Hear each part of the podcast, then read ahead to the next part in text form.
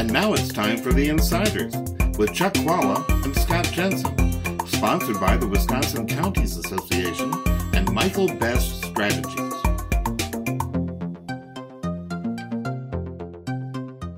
Hi, I'm Chuck Chvala, former Senate Majority Leader. And I'm Scott Jensen, former Assembly Speaker. And we're the insiders. So, Scott, the big race, of course, was the Supreme Court race in the spring and the primary. But there was another big race in, over in the suburbs of Milwaukee, the 8th Senate District. And there was no primary on the progressive or Democratic side, and it is a partisan race here. But it's a special election to replace Alberta Darling, who's been around for a long time, since 1992. The district has changed substantially. But what's your take on what happened there and the impact that has for the general election in this special? I think it was a good night for Republicans, and it really does solidify their odds of maintaining that state Senate seat going forward. Uh, this is still a Republican district, though not as strongly as it was in the past. It's about a 53, 54% Republican district.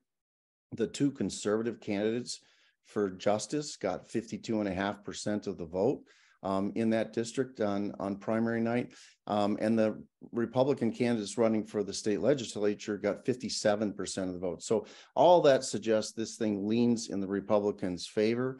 Um, plus, uh, I know the Democrats are going to come after Knodl, uh, Representative Knodl for uh, uh, his position on abortion, for supposedly being an election denier.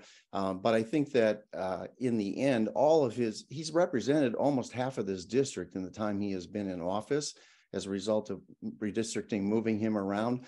Um, he has made personal connections with voters all over the district as a result. And as you know, um, most of the time when there's an open state Senate seat and one of the candidates is an assembly representative in that state Senate seat, the odds overwhelmingly favor, not always, but overwhelmingly favor that assembly rep in getting and moving up to the state Senate seat. So I feel good about uh, Representative Dan Knodl uh, being promoted to the state Senate in the April uh, spring elections. I think Scott makes a lot of good points about the district. Uh, let me say two things. Number one, and the primary thing I think for Democrats and progressives to remember is that I believe this is a two-step process for the a candidate who's running. She she's a great candidate. I mean, Habush and Sinykin, those are some pretty good Democratic names.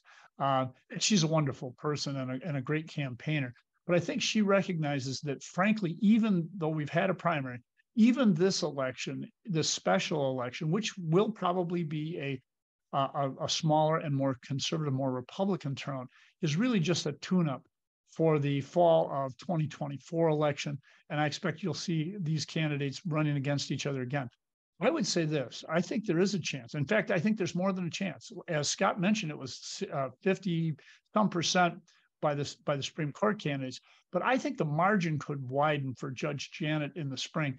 And if you see that, you could see um, Habush Sinykin be the victor, the Democrat be the victor. And that would be a canary in the coal mine, which is an ugly situation for the Republicans moving forward to 2024. I really think there are a lot of things happening here, especially in the suburbs around Milwaukee. This may be the first indication that would be an eye opener, I think, for most people if that that district went to Democrats in a special election. But also, I would see this really as a tune-up for 2024, and I think there will be a better seat for um, uh, for the Democrats to run in there, and I expect that you will see success for them then. If I were to predict, I think it's a tight one for the spring. I still think, given what could happen this spring, I think that there's a good chance the Democrat could win. So I still favor the Republican. I think the odds do as well. Um, but I want to uh, just point out that there's a reason this race is important beyond the fact of is is the district going to go to Republican or Democrat. Um, if the Republicans uh, retain this seat, it puts them back at a super majority in the state Senate. And there are some powers that you get to exercise with a super majority that you don't with one less vote. Uh, so it does give the Republican state Senate a little more leverage in the battle between uh, Governor Evers uh, and the state legislature. So that's why it's important to Republicans. And by the way, without that supermajority in the assembly, that that power is much more limited. And by the way, Here's the interesting thing to watch for. The Republicans could have, eh, again, restored their supermajority in the Senate. How amazing that in one election, they could go from a supermajority to a minority after 2024. That tells you something about how gerrymandered the seats are in the state of Wisconsin. And let's see what happens. But this will be an interesting race, I think, in April. Stay tuned.